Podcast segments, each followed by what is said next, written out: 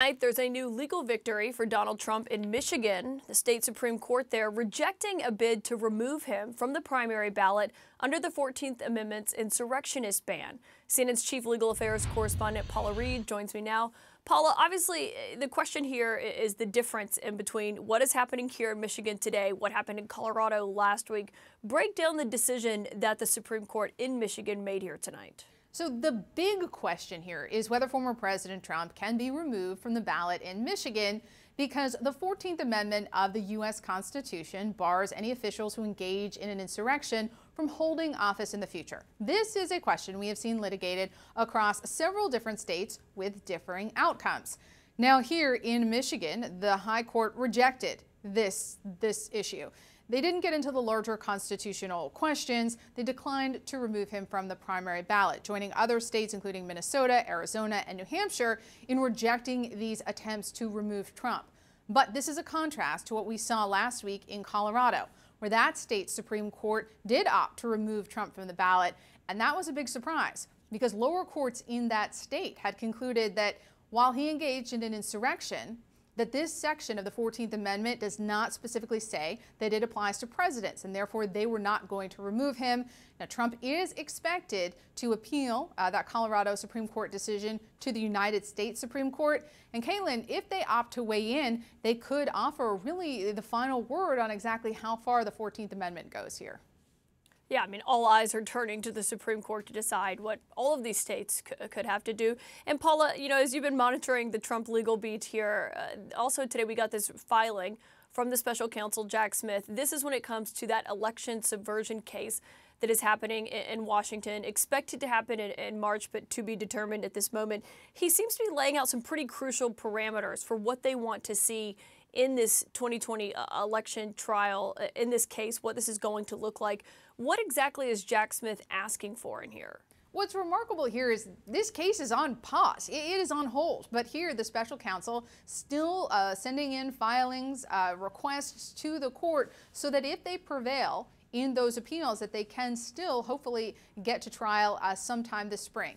And here they are asking the court to limit uh, the defenses that former President Trump can use especially his argument that he is the quote victim of political persecution. Here, the special counsel asked the court to not allow him to turn the courtroom into a forum in which he propagates irrelevant disinformation and that the court should reject his attempt to inject politics into this proceeding. So in reading this filing, they're arguing that they don't want uh, the former president to be able to distract the jury with political arguments. They don't want them to be distracted from the facts of this case. Yeah, it's remarkable that they're still making those filings even as everything is on hold. Paula, stay with us because I have more questions for you, but I also want to bring our other legal experts into the conversation. Norm Eisen, let me start with you on what happened here in Michigan today, this ruling that we saw, because obviously there's a key difference between what happened in Michigan and the Colorado Supreme Court's decision is in Colorado, we saw an actual trial happen. We saw the facts put on display, Trump attorneys arguing in court, pushing back on it and Trump's role in 2020. In Michigan, they tried to have a trial as well, but they were turned down by the courts. What do you make of this decision by the High Court in Michigan today? Uh, well, Kaitlan, uh, uh, uh part of the unique characteristic of governance in America is that every state has slightly different laws on how they handle uh, ballot qualification, both in the primary election and in the general. Colorado allows a determination under its state law of whether uh, an individual is eligible or not. Michigan decided for the primary that it did not have the leeway to block Trump, whether or not he's constitutionally disqualified under the 14th Amendment, prohibiting insurrectionists from serving on the ballot. The question is still open in Michigan as to the general election. And with Trump having been barred in Colorado, I think, uh, as you noted, we're going to see the Supreme Court weigh in and give everybody some guidance. Likely, a Trump appeal in Colorado is almost certainly coming, and that will guide us all. Yeah, I mean, they basically said it's coming. But Shan-Wu, does this Michigan decision, if the Supreme Court does take this up, if they do, if the Trump team does appeal what happened in Colorado, how does what happened in Michigan today factor into the, the Supreme Court and the way that they look at this? Well, I think Trump's team will need to broaden uh, what the Michigan issue is because on its face, it's not really in, co in contrast to Colorado because Colorado reached the merits of it.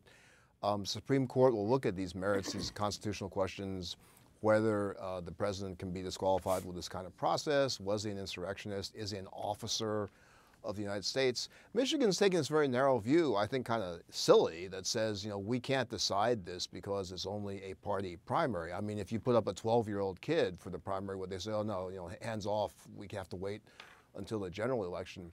So in that way, it's quite distinct. Like Norm was saying, all the states have different laws, and these are very subject to the individual state laws. And it's an interesting challenge for the Supreme Court. Do they want to try and unify on these sorts of very specific state questions or not? And they shouldn't. I mean, the states have control over their election laws, and you know, let let a hundred flowers bloom. Paula, what do you make of that? I think it's a great point. I mean, look, as, as a constitutional nerd, I would love to see the Supreme Court uh, take up this particular issue.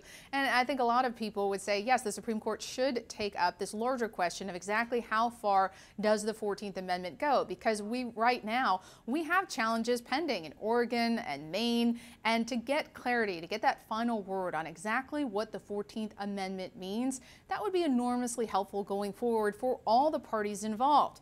And today, former President Trump actually moved to try to get the Secretary of State in Maine recused from the Maine challenge. Now, one of the things that's just so interesting about Maine and the way they do this particular kind of, ballot challenge is that the Secretary of State is actually the first stop for questions on ballot eligibility which is why Trump is pushing to get her recused uh, in this process. Now, once a decision is made by the Secretary of State, that can then be appealed into the court process. But I think that's part of why we're seeing sort of this last minute effort to get her recused, sort of trying to make this argument in the court of public opinion that maybe there's some political influence here because they are specifically citing prior comments she had made about January 6th. But tonight, Kaitlan, she is not responding, and it's unlikely she's going to recuse. Yeah, and Norm, we're obviously waiting to see um, what that decision in Maine is. But on the special counsel's election subversion case, it is basically on hold, as Paula noted, until the federal appeals court does weigh in on whether or not Trump has presidential immunity from any prosecution. But Jack Smith's team here is clearly trying to keep things on track for that March potential trial. I mean, uh, what's the likelihood of that based on on we're waiting for this decision to come out? Uh, well, I don't think we're going to see the case go on its uh, March 5th uh, schedule, Kaitlan. But the appeal is moving fast. And if you had to guess, we're only uh, uh guessing at this point, uh, probably a 60 to 90 day delay. The Jack Smith move, he said he was going to do it when he agreed to the stay he's continuing to file his briefs and his motions, like this motion to limit prejudicial evidence today, because he wants everything to be queued back up. Donald Trump has a very tough argument on presidential immunity. No president has ever been held to be absolutely immune. When that argument is likely tossed out, Jack Smith wants to go back to the races. So we're looking at probably a late spring, early summer start for this trial. Shan, do you agree with that? Uh, I do. I, I, think it's a tough one. It's it's a very small window, but I think it's still theoretically possible for the trial to go. And Smith's team is very wise to be pushing forward with these types of motions so that when the decision comes down, they will be ready to roll. There's not more delay in having to file these kinds of motions. And this type of limiting motion is really important in the Trump case because he wants to bring in all these irrelevant non-evidence-based arguments about political persecution, and the judge should rule he can't do that. You can't just make up things in an argument like, you know, aliens actually did the murder when you haven't even presented a scintilla of evidence, you know, for that. So that's a smart move to try and control the trial. We'll see if it works out in the end. Thanks to you all, Shan Wu, Norm Eisen, Paula Reid.